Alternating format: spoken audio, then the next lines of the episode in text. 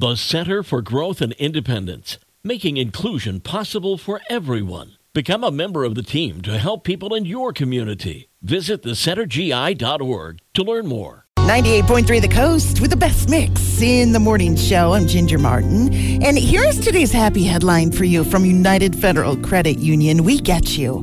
So there's this man in South Carolina who just turned 73 years old. And that sort of thing happens every day. But there's a reason why it makes this story special.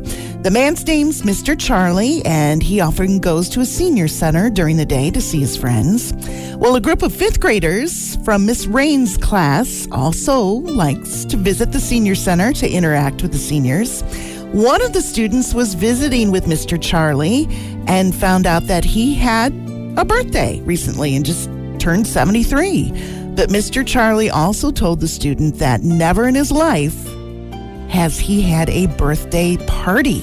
In all of his 73 years, no one threw a party for him. So this student went back, told his teacher, and the entire class created a big, beautiful party for him, even though his birthday had passed. His first birthday party ever at 73, and Mr. Charlie says he's extremely touched by what all these children and the teacher did for him. One small act of kindness can bring so much joy.